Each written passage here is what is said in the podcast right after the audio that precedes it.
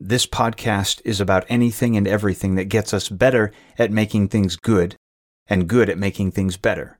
It's called Extreme Stewardship, because the first thing to say about getting better at making things good and good at making things better is that both we ourselves and whatever we're working on don't belong to us. We are stewards of what is God's, not owners of what is ours. And in a world that prioritizes getting as the ultimate good and self as the ultimate end, that's pretty extreme. This is episode 5, where work is not a necessary evil to be avoided at all costs. Somewhere around 2500 BC, maybe a fair bit earlier than that, an oral tradition was written down that we call the Enuma Elish, which means "when on high." That's the opening phrase in this story, told in the language of the ancient Babylonians about the origins of the material world. It's a crazy story about gods giving birth to other gods and going to war against other gods and cutting other gods in half and eventually creating the cosmos and then creating humanity to take care of it. The Enuma Elish has all sorts of interesting connections to Genesis 1 and 2, to the extent that many scholars think Genesis was in part a polemic against the Enuma Elish, as if to say, that's the Babylonian version of how this world came to be, but here's the real story. In the beginning, God created the heavens and the earth, and so on. Now, Genesis has some things in common with the Enuma Elish, one of which is that humanity is put on earth to work. But there's a crucial contrast within this similarity, and it's this. In the Enuma Elish, Marduk, the hero of the story, who of course becomes the chief deity of the Babylonians, announces to the other gods that he will create man on whom the toil of the gods will be laid so that the gods may rest. In other words, part of the problem that prompts the creation of humanity is that there is work to do, and the gods don't want to do it, so Marduk appeases them by creating a bunch of little human slaves to do the work for them. Work is fundamental to human existence, but it is a bad thing. It is a necessary evil. It is a burden placed on us by the gods who want us to work so that they won't have to. Genesis agrees with the Enuma Elish that work is fundamental to human existence, agrees that God has given us this task of stewarding creation, but radically disagrees with the negativity of the whole situation.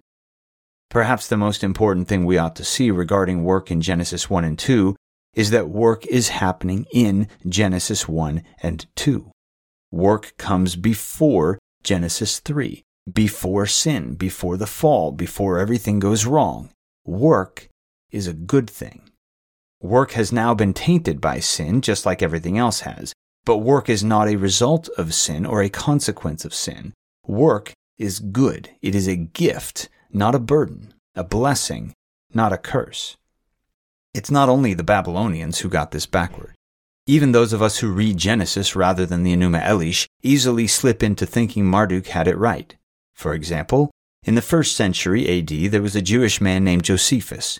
Josephus was a leader in the Jewish rebellion against the Roman Empire in the late 60s AD, but through a rather suspicious set of circumstances found himself on the Roman side of the equation, and eventually, long after Judea had been conquered, Jerusalem destroyed, and all the rest, Josephus found himself in Rome trying his best to bring the Jewish faith to a Roman audience. One of the ways he did this was to produce what is called the Antiquities of the Jews, which includes a retelling of the entire Old Testament. Think of it as a cross between a translation and a sermon series. So Josephus tells the creation narrative in Genesis 1 and 2, and here's what he says about Adam and Eve in the garden before the fall. God had decreed for Adam and Eve to live a life of bliss, unmolested by all ill, with no care to fret their souls. All things that contribute to enjoyment and pleasure were, through God's providence, to spring up for them spontaneously without toil or distress. In other words, the original arrangement of creation was that the garden would spontaneously produce food for Adam and Eve so that they could live lives of luxury and idleness, never having to work for anything. And it was only when sin entered the picture that work came along with it. And if you think this is only an ancient problem, here's a line from a children's Bible that we have in our home. Adam and Eve had everything they wanted. They were never sick or hungry. They never had to work. Then, once sin entered the picture, God says, you must work hard from now on. Now you must work the ground to get your food as long as you live. Once again, work is a necessary evil. It is a result of the fall. It was not part of God's original intent for creation. And once again, this is not what Genesis tells us. Genesis tells us that work was commanded. Work was given before the fall. Work is good. Now, what's the payoff of this? Well, it probably starts with my attitude toward my work. If I think of my work as a necessary evil to be avoided at all costs, I'll never find any joy in the process. I might be happy when my work is done, or when I can at least take a break from it, but I'll never lean wholeheartedly into the actual doing of the work. I'll miss the fact that work is a gift from God, and not just any gift, but precisely the gift that He created me to receive. When I work, I feel His pleasure. You might recognize the allusion to Eric Little's classic line about the creaturely sensation of doing exactly what God created us to do. But notice what I'm saying. Notice what this whole series is about. Work is the answer to the why question. Why am I here? Why do I exist? And there are two ways to reject this biblical truth: to avoid work or to despise work. If I despise my work, I will despise myself, and I will despise the one who created me to do that work. It's awfully hard to feel His pleasure in my work if I feel no pleasure in my work. And if I avoid work, I am avoiding the very reason for my existence. By the way, just as a reminder, that previous sentence is only true if we've properly defined work. I am absolutely not saying that earn money is the reason for my existence. I'm not saying sit in an office is the reason for my existence. I'm not saying get bossed around at a job site is the reason for my existence. I'm saying improve creation is the reason for my existence. And if I refuse to do that, if I avoid that work, I have no reason to exist in the first place. Now, this is not just a philosophical or academic point. It's a lived reality. Physical and mental and psychological activity that improves creation is what gives life meaning. And in the absence of this sort of activity, life is meaningless. Depression, anxiety, insecurity, suicide, these are real things for real people whose lives do not involve work. Now, I am not saying that unemployment is the sole cause of suicide. I am not saying that people who struggle with depression just need to get a job and all their problems will go away. Not at all. Mental health is vastly more complicated than that. But I am saying that improving creation is inextricable from meaningful human experience. I am saying that when work is about making money, and that's all it's about, and then you give people the opportunity to make money without working, and therefore there's no reason to work because the only end that it served has already been accomplished, you are begging for a mental health epidemic. The root problem is not merely that someone could make money without doing anything to earn it. The root problem is that we have stolen from people the opportunity to live life as God intended it.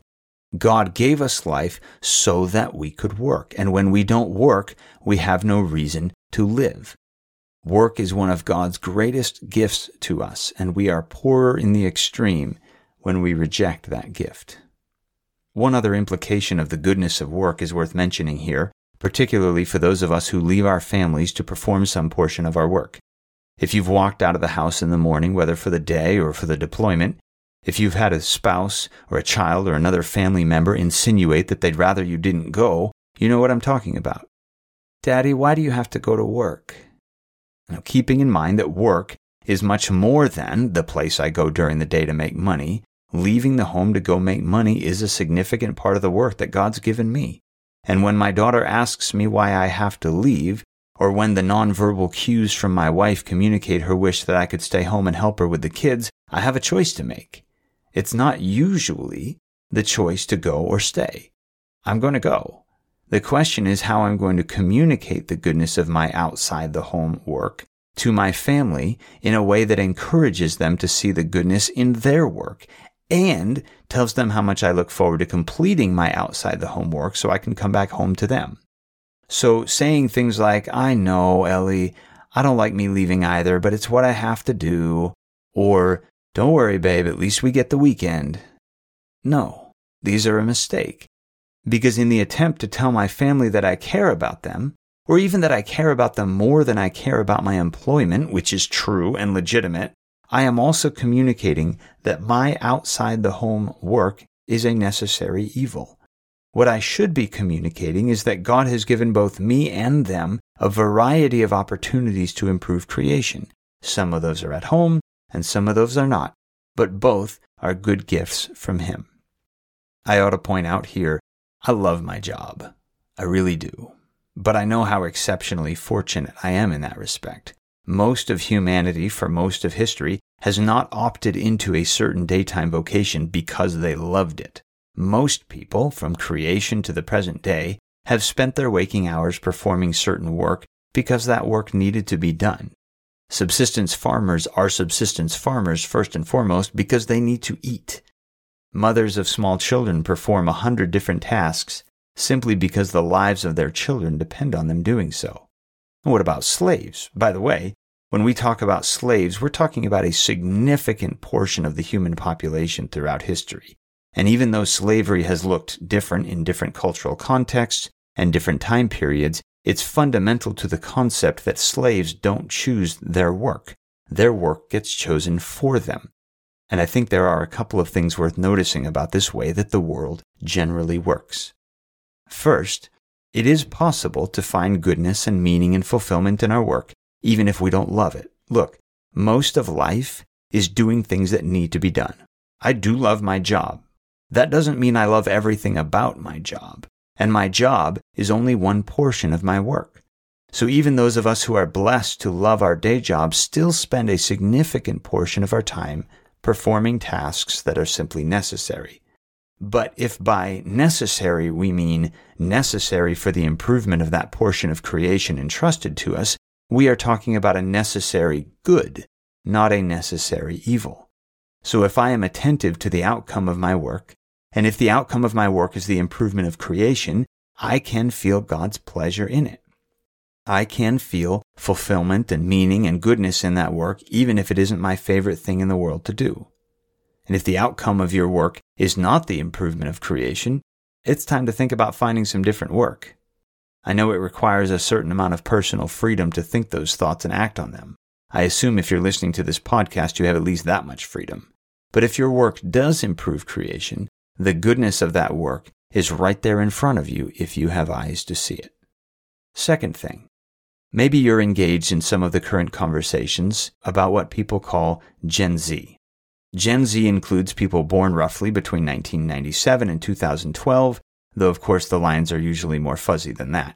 But one of the common characteristics of Gen Zers is the desire for meaningful work. If you hear older folks griping about kids these days don't want to work hard, or you hear about a 21-year-old who quit their job and moved back in with mom and dad because their job wasn't fulfilling, these are Gen Z sorts of situations. It's easy to be critical of Gen Zers who think and act like this. But I want to point out in this context that the desire for work that is meaningful and personally fulfilling is actually an echo of Eden.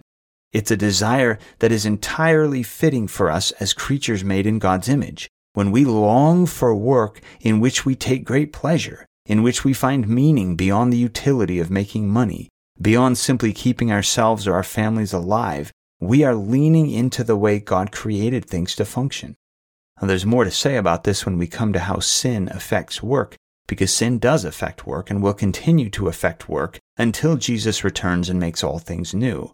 For now, I want to notice that the stereotypical Gen Z attitude toward work, the desire for work that is meaningful, stems from something rooted in God's intent for creation, even if the outworking of that attitude has not always seen the world for what it currently is.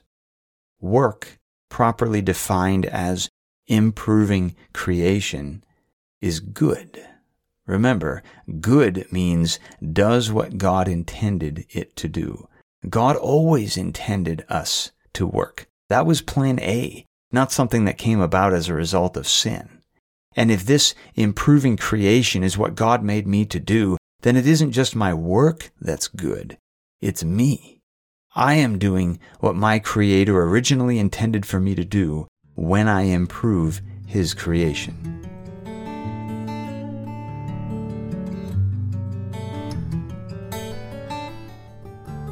Thanks for listening to the Extreme Stewardship Podcast.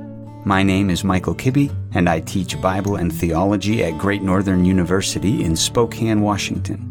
My behind-the-scenes partner in this project is my brother, Ben Kibbe. Our editor-in-chief is Anna Lee Stockton. Art comes from Leah Lienhautz, and of course, music is provided by Dave Murray of Deridun Guitars. If this series has been helpful or challenging to you, or if you've got a story about extreme stewardship that you'd be willing to share, shoot us an email. extremestewards@gmail.com. We'd love to hear from you. You are, of course, welcome to like and subscribe and tell your friends and all that. What we really care about is that you have gotten better at making things good and good at making things better.